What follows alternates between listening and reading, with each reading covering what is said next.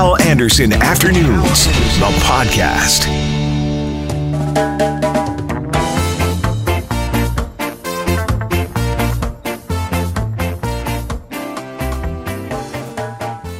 But Chuck Davidson, the head of the Manitoba Chambers of Commerce, president and CEO, come on in here. Chuck, good afternoon. Good afternoon, Hal. Well, tough day, eh? It's a tough day, man. I, I I'll be honest with you. I never thought it would get to this. I thought um, I didn't think we'd be getting to that point where we'd be having to close businesses again. And I really feel for those businesses and the stress that they've been under over the past eight months.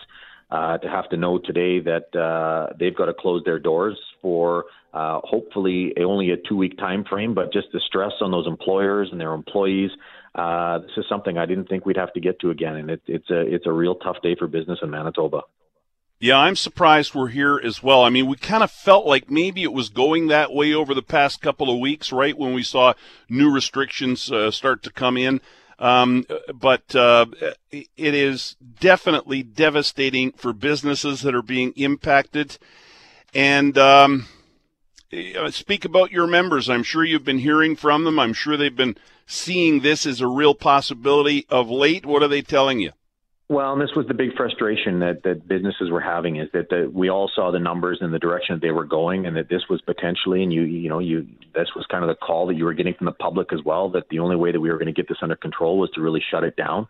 Um, and, and so the challenges with that, and I mean, I think the reality that we've known from the business community in Manitoba is that, you know, right from the beginning, uh, they understood that, um, you know, that they had to put in place those protocols, and, and they were following them, and they, they were ahead of the game. They were ahead of public health you know whether it's you know having masks in in in restaurants and in places of business and making sure they had hand sanitizer and taking all these steps to create so that they were so that when you came into their establishments people felt safe coming in. So they were well ahead of where public health is. And and I think this is exactly why is because they didn't want to have to go through this situation again. So and that's what's so frustrating with this is that you know, you're not seeing the cases as a result of business being open. It, that's not where the cases are happening. It's happening with, you know, group settings. It's happening with people just, I think, you know, I, there's no question about it, uh, got a little too comfortable and didn't follow the rules that they needed to. And I think with these, these large cases, the only way to get it back under control, unfortunately, is that you've got to limit all those opportunities for people to do the things that they like to do. Uh, and this is a this is a huge challenge, and, and that's why I feel for business because they've been doing so much to make uh, us not have to close down again. And unfortunately, it's come to this. And that's a really good point, and I'm glad you made it, Chuck, because um, throughout this, I think some types of businesses have been labeled as um, offenders, and none of them, I don't think, or, or a, a small minority, uh, have not, as you point out, followed the uh, instructions, the orders it's people, and again, it's not a lot of people, but it's some people that have not been following the rules properly. And now we all pay, including Manitoba's business people. Absolutely, Hal. And you know, I've been saying this right from the beginning. When it comes to enforcement, if if you if you go to a business and they're not following the rules, should should we take action against them? Absolutely. Uh, you know, and that and that's what's key to this. If there are some bad apples out there that are that are not following the rules and putting those places in place, and where you're seeing that spread happen, that's where the enforcement needs to happen. But I can tell you that 99% of the businesses in this province uh, are following those rules and doing everything possible to make sure that uh, you know they're creating a, a COVID-friendly uh, establishment, and and that's what's that's what's frustrating about this. And um, you know, for the average person, um, may not understand what that's going to mean for business, but this is going to be, you know, there were already in some industries significant challenges. We know the restaurants and that industry and hospitality industry has been severely impacted. And this, you know, my, my big fear is that, you know, if, if we don't get this under control in a quick time frame, some of these businesses may not reopen on the other side of this. Yeah. And now we kind of go back to where we were at the start of this, right? We have to really, and I'm talking, you're, you're, uh, you know, the head of the Manitoba Chambers of Commerce, so we're talking business specifically with you. Yeah. Now we go back to where we were at the start of this, trying to figure out ways that we can support businesses that are still doing business while we are critical and red here in Winnipeg area and while we're uh, restricted and orange in the rest of the province. Absolutely, and I think you know that those are some of the things that you're going to need to do. Uh, obviously, whether it's if you can if you can support your local restaurants. You know, the one nice thing that we do see in this is that Uh, we haven't had to close down retail like we had to the first time around, so you can continue to support those local retailers, and and that's going to be more important now than ever. Understand those challenges that those small businesses are going through, and whatever you can do to help support them so that they can get through these challenging times, that's going to be paramount in terms of them being able to recover. And again, we're going to be looking for the provincial government to step up and provide some support to help these businesses to get through this as well. Uh, that's going to be imperative if we want them to be successful. Chuck, thanks for this. And as you talk to your members, please give them my best and tell them that uh, to hang in there. Uh, I know that's easy to say and and maybe harder to do, but make sure they know that, that I, for one, and I know a lot of Winnipeggers and Manitobans are thinking about them. Appreciate that, Hal. Joining us on the phone now, Arthur Schafer, professor of moral, social, and political philosophy at the University of Manitoba. Arthur, good afternoon. Good afternoon to you. Thank you for doing this. So we're at 96% uh, capacity for intensive care in the province. And when the number starts getting that close to 100%, doctors and other health officials may find themselves making some tough decisions uh, in hospitals. And, and I was thinking about this knowing you were coming on today. I guess those decisions, though, are made every day, aren't they? But maybe more so uh, when the number gets high like that. Yes, the decisions that are made are usually made under the label triage. So, uh, for example, um, uh, your listeners will know that if you go to the uh, emergency room of uh, any hospital, as emergency department, uh, you'll present yourself at the desk, and a triage nurse will talk to you. And then, if what you have is minor, or if it doesn't need urgent treatment, you'll sit for six hours in the waiting room uh, to have somebody look at your suspected broken foot.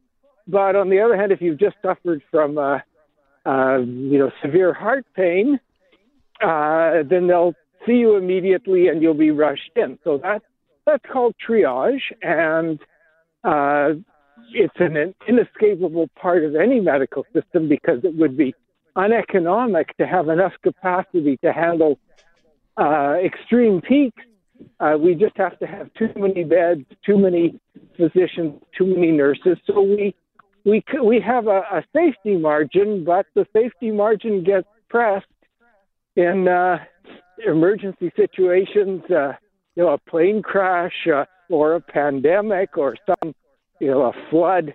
Uh, all all of a sudden, you may have uh, more people needing uh, treatment than there is treatment available for them. And this pandemic, this situation we find ourselves in here in Winnipeg and Manitoba, I guess, pushes this issue to the front. And maybe we wouldn't normally give this much thought, but now we're all kind of giving it some thought as we hear about ICU units, uh, ICUs filling up. Yes. Well, uh, perhaps I should mention, uh, and I think this is quite interesting. Uh, last uh, February and March, committees were established uh, federally and uh, uh, in various provinces, uh, panels of experts, including often people with bioethics expertise, to come up with criteria. What are we going to do? This is at a point where no one was sure whether, you know, how many people were going to need intensive care and so uh, these various committees were charged with developing criteria. Who should, so it's not the individual doctor or even the individual hospital necessarily who'll be making the triage decision. If we haven't got enough uh, uh, breathing machines for every COVID patient who needs one to stay alive, who should get them? So th- this has been thought about for well, since uh, since last winter, criteria were developed, but I don't think anybody knows about it, or rather, anyone outside the healthcare system. And I think that's wrong. I, I think we will need criteria in case there isn't enough uh, life saving equipment or life saving treatment for, for everyone who needs it. Uh, I think it should be the criteria should be publicly known. I think we should be able to discuss it. I think if we consider the if the public considers the criteria to be unfair, unreasonable, uh, there should be input allowed. Uh, meanwhile, it's all going to happen if we do run out of intensive care spaces, it's going to happen in the dark, at least as far as the general public is concerned. Arthur Schafer, thanks for your time. Have a good weekend. Nice chatting with you. Bye bye.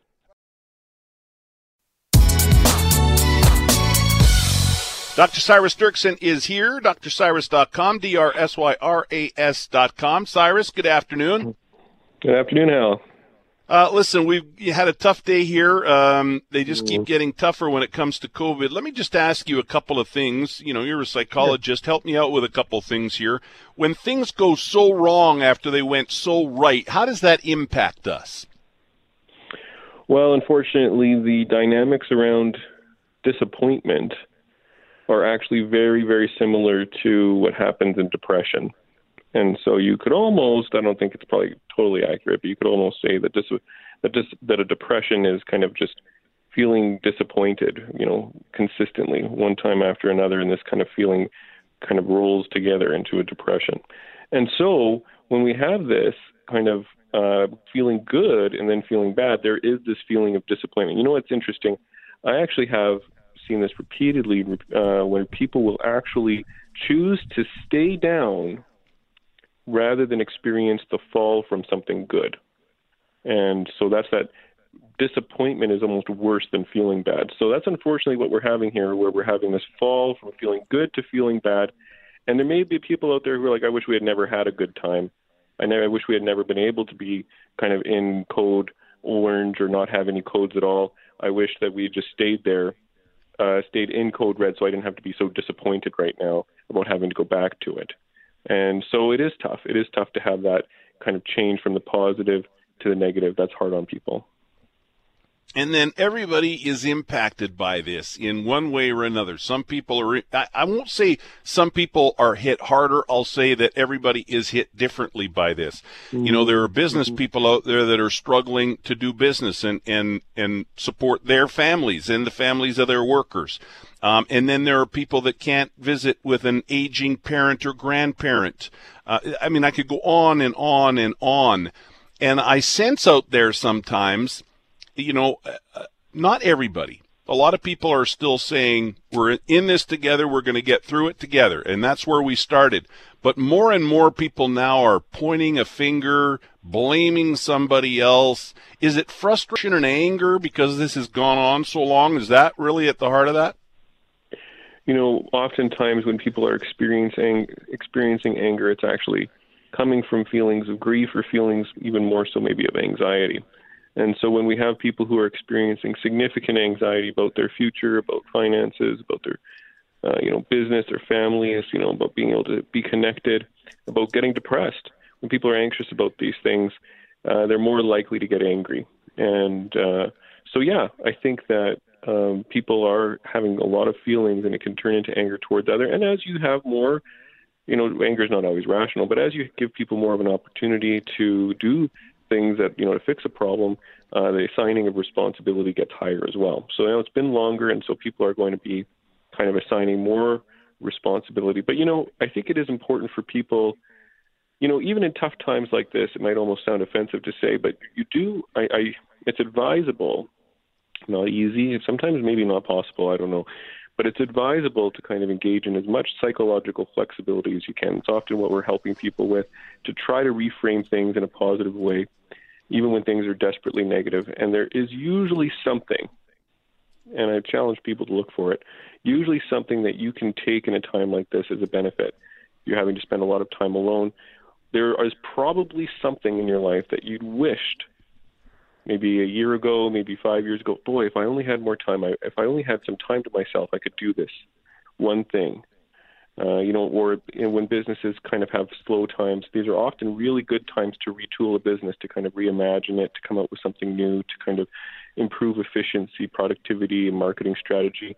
These are those times we have trouble creating space in our regular lives, and oftentimes disasters like this give us space, and businesses can often come out of these things stronger and and people can often come out of these things with uh, you know with new experiences and learnings and so i would i would encourage people to to try to find something that you can take. No, I'm not saying that this is a positive thing. Don't get me wrong here. I understand that this is bleak for a lot of people and that it's a, it's a huge disaster for some. Um, but there is often something that you can take away as a, as a as a positive if you really work at reframing it.